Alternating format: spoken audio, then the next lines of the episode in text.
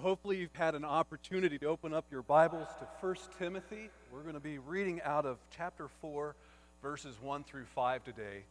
Uh, a lot of times when I preach, I like to tell a lot of stories. And as I was preparing and going through this passage, uh, I wasn't having a lot of inspiration story wise.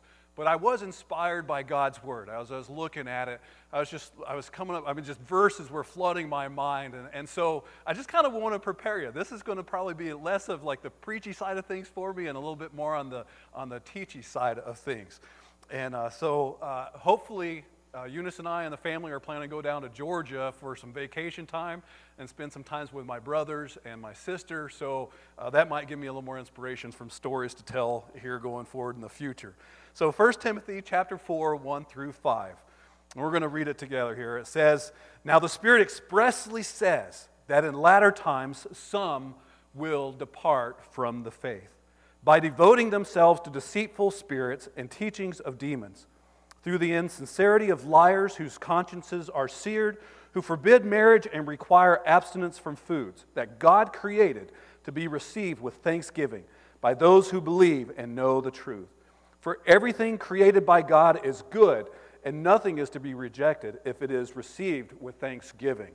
For it is made holy by the word of God and prayer. Please pray with me.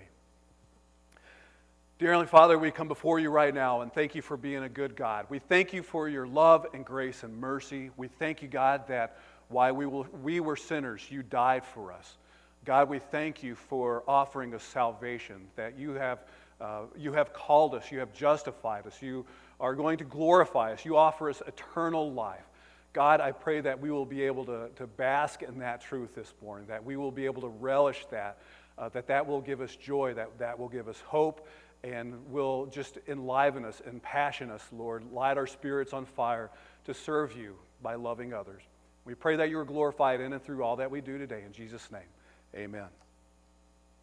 So, one of the leading stories over the last four years, uh, ever since 2016, was the Russian interference in the election.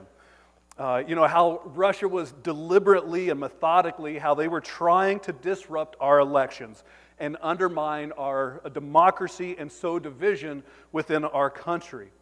I personally thought it was kind of humorous how how like surprised people were and being like russia is doing to this, this to us. How could they be doing that?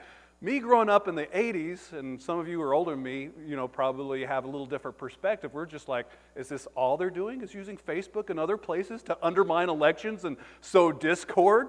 Because growing up in the 80s and 90s i remember names very vividly growing up names like aldrich ames or robert hanssen some of you who are a little bit older might remember Julius and Ethel Rosenberg. All people, all American citizens born in America who betrayed America, were FBI, CIA agents working for the government. They sold secrets to Russia for millions. And the result of that was that many Americans were killed or undermined, and friends of America, America as well. And so Russia has been playing this game for years. And I fully suspect that they will continue to play this game and continue to do whatever they can to divide us and weaken our nation. Although right now they might be looking at us and saying, You're doing a pretty good job on yourselves, you guys. Keep going. Keep up with the good work. My intent, though, is not to make a political statement here. My intent is to help us to kind of encapsulate and envision what this passage, this passage is talking about. The passage we're talking about here in 1 Timothy 4 is about demonic espionage subterfuge, and Satan trying to confuse and befuddle and make the church ineffective from the inside. Uh, there's a difference between, you know, uh, people in ways someone might try to steal your money, perhaps.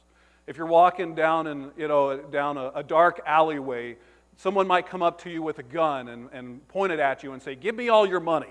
That's a very direct threat, and you are immediately giving that money to them. You are immediately being robbed. That is very obvious and apparent. That is one of the techniques some people use. But sometimes thieves are a little bit more subtle. And that's what I think Satan is doing and what Paul is warning us of in this passage. Someone else who might want to steal your money might come in and become your friend and might earn your trust and might build a relationship with you. And then in that process, before you know it, you might not even know what's going on. Before you know it, your money's gone. In both, in both scenarios, the end result is the same. You've been stolen from, you've been robbed, you've been injured or harmed, but it's just about the, the technique. And so Paul is warning us there's a lot of, a lot of the obvious techniques, especially in persecuted, country, in persecuted countries where Satan is coming with a head on approach, you know, with that gun to the head, kind of alleyway mugging kind of thing. But in this passage, it's a little more subtle in how Satan is coming in and infiltrating uh, the church from the inside out and trying to undermine what God is doing. The parable of the wheat and the weeds is a great parable. Some of you uh, might be familiar with it, some not. Uh, it's Big Brother parable right before it. The parable of the sower and the seeds gets a lot of the, of the attention. But this, uh, the parable of the uh, wheat and the weeds, is Matthew in Matthew 13, 24 through 29. And it tells us about what Satan is trying to do to this field that God is planting. It says, The kingdom of heaven may be compared to a man who sowed good seed in his field. But while people were sleeping, his enemy came, sowed seeds among the wheat, and left. And when the plant sprouted and produced grain, then the weeds also appeared. The landowner's servants came to him and said, Master, didn't you sow good seed in your field? Then where did these weeds come from? An enemy did this, he told them. So do you want us to go and pull them up? The servants asked. No, he said. When you pull up the weeds, you might also uproot the wheat with them. Let both grow together until the harvest. And at that time, I'll tell the reapers, gather the weeds first and tie them in bundles to burn them, but collect the wheat in my barn. So, this is what Paul, this, this parable is essentially what Paul is talking about, is happening in the church in Ephesus and warning Timothy about. Uh, he is saying, he's saying to Timothy, I want you to stay in Ephesus and fight against these, the weeds, that this demonically based disruption and disinformation campaign that Satan is trying to wage within the church. 1 Timothy 1 3 and 4 gives us this directive that Paul is giving to Timothy. He says, Remain in Ephesus so that you may instruct certain people not to teach false doctrine or to pay attention to myths and endless genealogies. And uh, these promote empty speculation. Empty speculation. Speculation is is when you, are, you have a theory that is based, based on a lack of clear evidence. Uh, speculations are kind of inherently empty, but these are empty speculations. And the, what they serve to do is muddy the waters. It creates a fog of war. It makes the mission unclear. It makes the direction that you are supposed to be moving uh, very unclear and debatable. And like Dietrich Bonhoeffer likes to say, he says, when you make God's will and his expressed will, as stated in his word, debatable, the one thing that does is allows us to disobey it. We no longer have to obey. Make it debatable, and you can do whatever you want. And that is what Satan is trying to do with these genealogies and with these uh, myths and all these other things. Make it debatable, and then God's people aren't obeying the clear, the clear directive that God has given to us, his plan which operates by faith. Now, the broader message of 1 Timothy is like uh, in 1 Timothy 1 5, Paul tells Timothy to love from a pure heart, a good conscience, and a sincere faith. And we're going to see that played out even as we talk through this passage here. And he expounds throughout the book of 1 Timothy on that. That's kind of the main, uh, the main theme, the, the mega theme throughout the book. He talks about how uh, that's fleshed out within the context of the local church, uh, what godliness looks like within the church context, how it applies, uh, giving instructions on prayers, roles of women, uh, the qualifications for deacons and elders, instructions for ministry, and it goes on and on.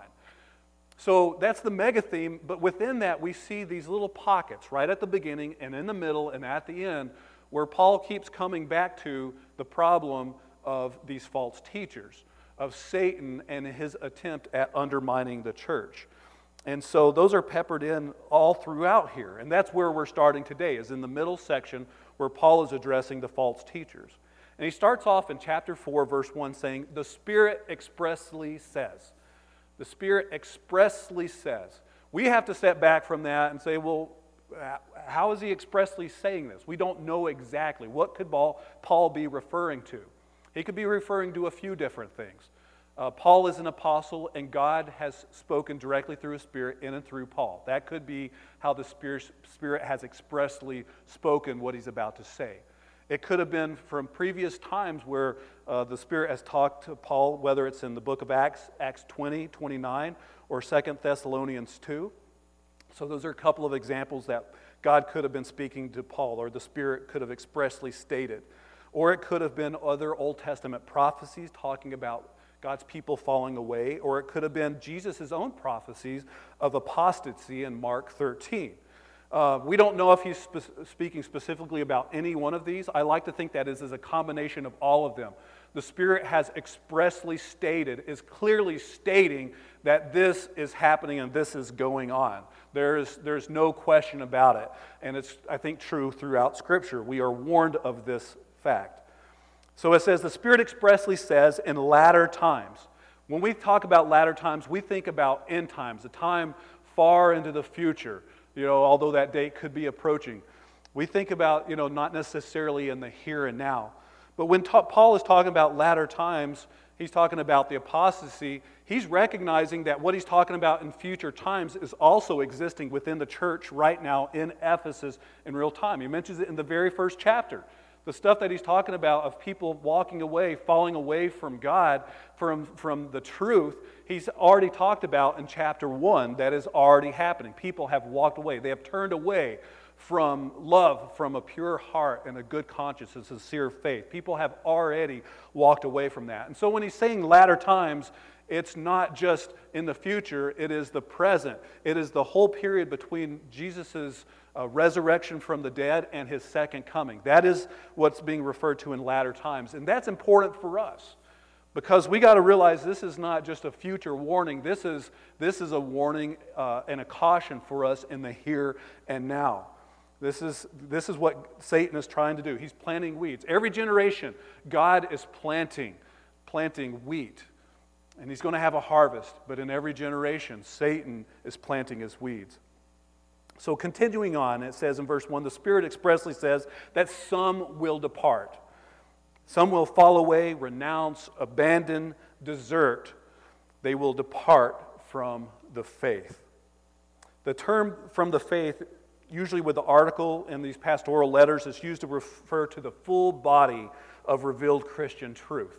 So it encapsulates all of Scripture, all of what God has told us, all of truth. And it's, so it's broader than just salvation, but it also includes salvation within this. And so, in this very first verse, we're left with this phrase that is really hard for us to deal with, uh, especially on the first reading. It says, The Spirit expressly says, Some will depart from the faith. And that makes it sound really easy. And you know, if you're just listening to this, it makes it sound like somebody can lose their salvation someone can lose their salvation. One of the things that Satan tries to do often is for every doctrine that, that God has given us, Satan tries to warp and manipulate it in such a way that it undermines it. Remember, make it debatable and we no longer have to obey. Make it debatable and it no longer provides the assurance of faith and hope of salvation and it no longer provides that perseverance you know to the end and provides us with the, the courage to stand and persevere in the midst of persecution take that away and you undermine everything and so i think that's one of the things that satan is using possibly even this verse to detract that hope and assurance that we have through jesus christ of our salvation and so i want to be i want to be really clear that as we talk through this that I don't think this passage is necessarily intended to talk about this topic. But I think this topic is something that has been inserted to this because, again, I think it's one of those things Satan has tried to use to undermine people's faith. And so, from, from an exegetical perspective, this is probably somewhat of a no no because you're, you're not talking expressly what this passage is talking about. But from from a cultural context situation, we need to address this and say, what is he talking about? Can people lose their salvation? And so that's, that's kind of the crux of what we're going to be talking about this morning here. Can someone lose their salvation? And I want to say before we even start is that uh, there's a huge caution that we have to just mention here. when we start talking about can someone lose their salvation, it's really easy for us to stop pointing fingers at each other, especially when we're talking about within the church. And that's not the application for today. I want to be very clear. That is not our role from this passage is to start trying to pinpoint those who have fallen away from the faith. Um, there are a lot of people in Scripture who we know are righteous, who we know have faith, have faith in, in God, and were righteous people. But we only know that because Scripture has expressly told that. And if we looked at a little tiny piece of these stories of these men or women's lives, we might easily question whether they have walked away from the faith and lost their salvation, so to speak. And so, because we didn't have all the, if we don't have all the pieces, it's, we can't even say, even if we were able of saying with having all the pieces, uh, that's not our role. That's God's role, not our role to say. And uh, so we're, we're out there. We're out there planting, like God has said. We're out there planting seeds, and God is the one who, who uh, you know, separates the harvest from the wheat and the, and the weeds there. And so we've got to be very cautious that we are not, after talking through this, um, inspired to be judgmental or to inspired to go and call people out on this. So um, we, we're going to be talking a little bit more about what this passage doesn't say, and then we'll get to what it does say. So, to the question, can a believer lose their salvation? And I have to say that I believe Scripture clearly teaches that you cannot lose your salvation. And there's lots of verses that I'm going to read through you, with you here. And I told you this is going to be more like a teaching sermon and less like a preaching sermon because this is just God's truth which I be, believe is, is more powerful than anything else that we can state. And so I pray that this will um, cut to the heart of things and, and make what happens in salvation very clear for us. So, starting off in Romans 8 29 through 30, uh, it gives us the process of salvation. The process of salvation, it says, For those God foreknew, he also predestined. Ephesians 1 4, 1 4 tells us that when God predestined us, for salvation, he did this before the foundations of the earth. Before the earth was even founded, God had this, this plan, his will in place that this would happen. And so he predestined us to be conformed to the image of his son so that he would be the firstborn among many brothers and sisters. And it goes on to say, And those he predestined, he also called. And those he called, he also justified.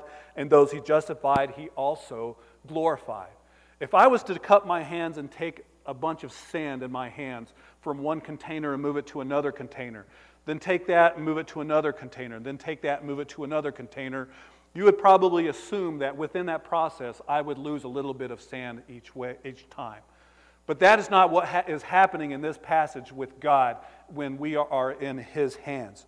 It says, Those He predestined, He also called. Those He called he also justified. We see a complete transference of each stage of those people from one to the other. And it's not some of those who were, who were called were justified, and some of those were justified were glorified. We see a complete transference from beginning to the end of that God accomplish his good plan and purpose of salvation within his people from beginning to end. We can be assured of our salvation. 2 Corinthians 5:17 says, "Therefore if any was in, in Christ, he is a new creation. The old has passed away." That is a, a truth to grapple with. The old has passed away. It means it is dead. Christ has the power of resurrection. Satan does not. The old man has passed. It's good and dead. It's not coming back to life again. It says, and see, the new has come. Yes, we struggle with the flesh, as Paul alludes to, but those fleshly desires, you know, it's, it's, a, it's a struggle. But the old has passed away. 1 John 5 11 through 12 is another great passage to affirm us in the assurance of our salvation and faith. It says, And this is the testimony that God gave us eternal life, and this life is in his Son. Whoever has the Son has life. So if we have the Son, which is the essence of salvation, we have the Son we have eternal life. And that eternal life begins when we have the Son. It cannot be eternal life if you have it and then you don't have it. That's not eternal. That defeats the whole purpose of eternalness. So we can be assured that this is eternal life that God has given his people. 1 Corinthians 1 8 through 9, another great passage. It says, He will also strengthen you to the end, so that you will be blameless in the day of our Lord Jesus Christ, because God is faithful. You were called by Him. So you're not saved, and you're not, you're not saved by your own power, and you're not even continuing in your own power. It says that, uh, that He will strengthen you to the end. Because, not because you are faithful, but because God is faithful, and you were called by Him. That is the foundation of our salvation. 2 Corinthians 1 21 through 22 is kind of a mirror of that same passage we just read. And it says, Now it is God who strengthened us together with you in Christ and who has anointed us. But get this in verse 22, it says, He also put His seal on us and has given us the Spirit in our hearts as a down payment. The Spirit in our lives is a down payment. What is a down payment? A down payment is a guarantee of what is to come, a guarantee of what is to come. God has given us the guarantee of His Spirit, that down payment. And then finally, Philippians 1 6. I am sure of this, that he who started a good work in you will carry it on to completion till the day of Christ. He who began a good work in you will carry it on. So the real question is who does your salvation, sanctification, and glorification depend upon? You or God? How would you answer that question? That's the real crux of things. Who does it depend upon? And I think reading through these verses and many more besides these, we have to come away and say that our salvation, sanctification, glorification is all so dependent on God. If you did it, you could lose it. If God did it, who can separate us from his love? Like Romans 8 38 through 39 says, For I am persuaded that neither death nor life, nor angels nor rulers, nor things present, nor things to come, nor powers, nor height nor depth, nor any other created thing will be able to separate us from the love of God, which is in Christ Jesus our Lord. I love this doctrine. It's beautiful, it's inspiring, it gives us assurance. You know, it's just all kinds of awesomeness wrapped up within this. But as with any good doctrine, what Satan does is tries to use false teachers to undermine what God is saying and what God is doing. We see this multiple times when Paul is talking to the churches and he's, he's telling them about some like solid theological truths. And then he has to clarify really quick because he doesn't want to give uh, place to false teachers or Satan to come and undermine what he just said. Some of the examples of that is when Paul says, in, your, in, in Christ we are free. He talks about freedom. We are free. But then he quickly has to say, but don't use your freedom as an excuse to go and do evil. He's got to be like very cautious, like there's, there's, you know, be careful with this truth. Because if you're not careful with it, you can go and take it and misapply it a way that shows that you never had the truth to begin with. He says it again, you know, another case where he says, uh, you know, he's talking about how uh, whenever in our flesh as Christians we fail and we sin, and it's like God's grace is amazing and it covers those sins. His forgiveness is greater, God's grace is greater. And so people were saying, oh, maybe we can take God's grace. Or we, maybe we can, since it's great and since our sin accentuates God's grace and His forgiveness, maybe we should sin more. And Paul's like, no, guys, you can't do that. That's not the way it works. If you do that, it shows you don't grasp the truth of what we're talking about with salvation. Do not sin so that grace may abound more. And so we have that same principle here. We've got a doctrinal truth that we cannot lose our salvation. That is like a sure foundation. But that does not mean we can go and live our lives any way we can, or any way, I'm sorry, any way that we want. What that means is that when we are saved, that God has a purpose and a plan for our lives to bring forth spiritual fruit out of our lives. It has a plan and purpose to bring Him glory. And so we got to be careful not to allow this truth to uh, encourage us to become complacent or lackadaisical. So, can people lose their salvation? Hopefully, everybody in your mind or out loud, you could say, no, you cannot lose your salvation. Can they look like, can people look like they have it and not? And the answer to that is yes. There are a lot of people that are going to look like they have salvation. even within the church walls here. Matthew 7 21 through 23 uh, expresses this very clearly. It says, Not everyone who says to me, Lord, Lord, will enter the kingdom of heaven, but only the one who does the will of my Father in heaven. Only the one who does the will of my Father in heaven. So, is this enough to just intellectually assent to that God has sent his son Jesus to die for my sins and I want to be forgiven? Is that enough for salvation? It's like, yes, that truth is a foundation to purchase our salvation, but the guarantee of our salvation is revealed in that we are, we are fulfilling the will of our Father in heaven. We are transformed, we are new creations, we are no longer uh, giving in to the old man.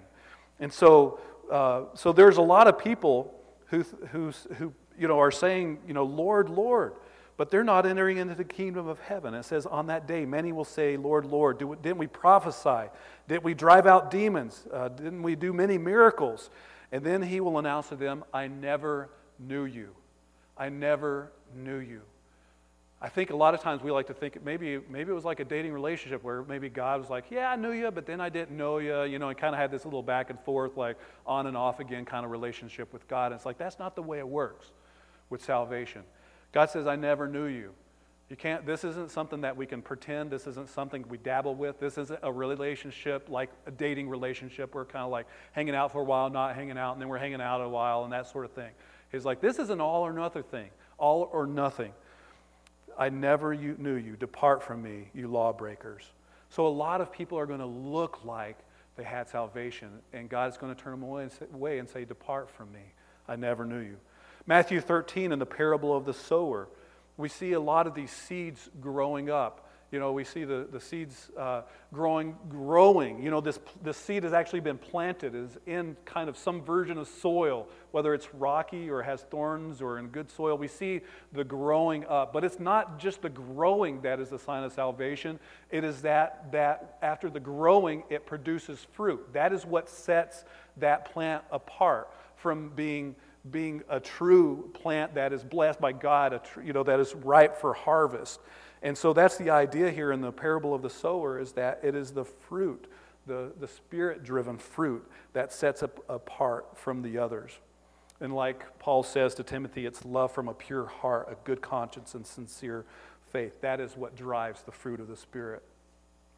2 Timothy 3 5, real quick, uh, talks about how those hold to the form of godliness but deny its power.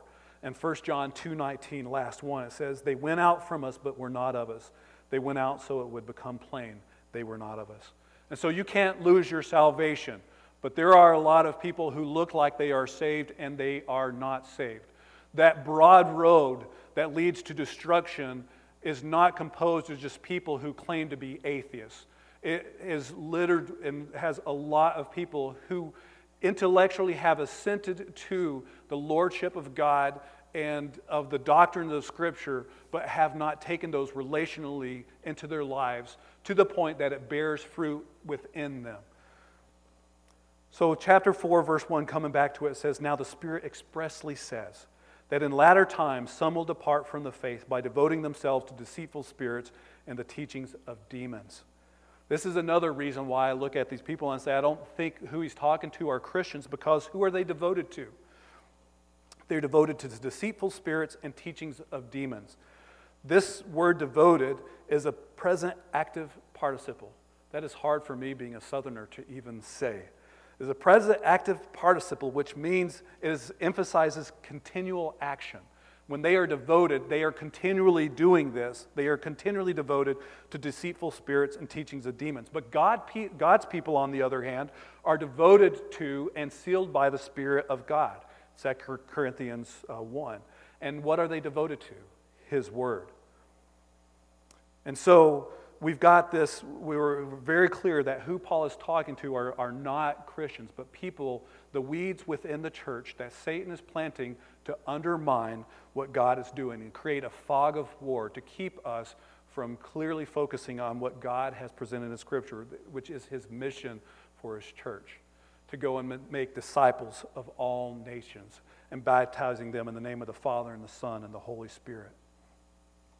Now, transitioning a little bit, the next verses start uh, to transition from the people in the church who are being led astray and departing from the faith to the teachers, to the false teachers that paved the way to their departure. And it's interesting because a lot of the same terminology that is used of the people have fallen away is used to describe these false teachers as well. And it says, I think that's another clue that they are, that neither were saved. But it says in chapter 4, verse 2, it says, through the insincerity of liars. They knew the truth, but they suppressed it, like what Romans 1 is talking about those who knew the truth. There's no such thing as an atheist, there's no such thing as an agnostic. God has made it evident to us all, and it takes an active suppression of God's truth, like taking a ball and, in the swimming pool and trying to hold it underwater. That is what it actively takes in each one of our lives to suppress the truth. God does not condemn anyone to eternal judgment for not knowing. He condemns us for a clear rejection, a suppression of the truth. And these false teachers are a case in point of what's happening. They are insincere liars. They know what they're saying is lies. And they're just doing this for all kinds of different motivations, but they are suppressing the truth. And this is in direct contrast to what Paul has called Timothy to do. He says, What do you need to do? We've got the insincerity of these lying false teachers over here, but he says, The goal of my instruction for you is sincerity and faith. A direct contrast between those two. And then he says, Whose consciences are seared. This is taken, the, the word that's used here is, is uh, taken from um, like the illustration of, of the slaves and the brand that they would use on the slaves to mark them as slaves. And so, what this is talking to is they have the brand of Satan on their lives, essentially, that they are slaves to their sins. And again, this is in direct contrast to what Paul says. I want you to have a sincere, I want to, you to have a love that operates out of sincere faith, Timothy. And he says, I want you to have a, a, a faith that operates out of a good conscience, Timothy. But here we see these false teachers operating out of a seared conscience in their lives. These teachers are described through the rest of 1 Timothy. Um, you know, there's just two examples here that describes these false teachers, but 1 Timothy, uh, throughout the book, it has, it's riddled with a whole lot of examples of, or things that it describes them as.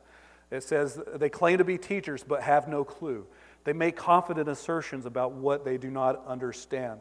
They have seared consciences. They're insincere. They're liars, hypocrites, conceited, morbid interest in controversial questions and disputes about words. They cause constant friction and have false knowledge. They think that godliness is the way to material gain. Does that sound familiar in the American church at all? They think that godliness is the way to material gain. And they have gone astray from the faith. So they're false teachings. What were they teaching exactly? And we don't have time to go into this today. It's kind of a whole sermon in itself, I think. But they were teaching in verse, uh, chapter 4, verse 3, it says, they forbade marriage. And Paul just addressed this a little bit. He doesn't address it right now because he kind of already did, did this when he was talking about the qualifications of the deacons and the overseers. He looked at having a good marriage and home life was a qualification for them. And so he didn't really take a lot of time right here to address that. But he also said, and require abstinence, abstinence from foods. That was another one of the false teachings. They just seem funny, don't they? You just look at it and it's like, how could that lead people astray? How could that undermine their mission? How could something seemingly so simple just totally distract people? It's like, you know, even when he was talking about earlier that he was using genealogies, I was like, good grief, how desperate Satan must be to use genealogies to distract God's people, to, to, to get us off mission. But then I was thinking, maybe that's how desperate we are to argue about something so we don't have to obey the clear teaching of God's word on our lives. If we make it debatable, we don't have to obey. And I think the things, these things that he's talking about are like, they seem silly and so trite, but it really reveals the, our hearts and the, the, the extent that we will go to, the arguments that we will have in an attempt to deny God in our lives. And if we are willing to do that, I think it is appropriate for us at that time to ask the question are we saved? We are not meant to ask that for each other and point fingers. But I think as a result of this passage, we would be doing it injustice if we come away from it and we've been playing these games with these myths and these genealogies and we're, we're talking about and arguing through all these things and we come away from it and, and we're not obeying God's word. We're not bearing fruit in our lives. The question is are we wheat or are we weeds? What are we?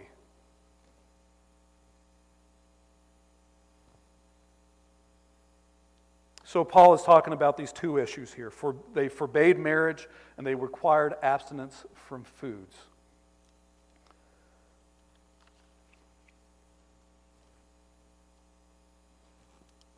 Just kind of closing things up here because we don't have time to talk about that aspect and their, their false teachings in depth.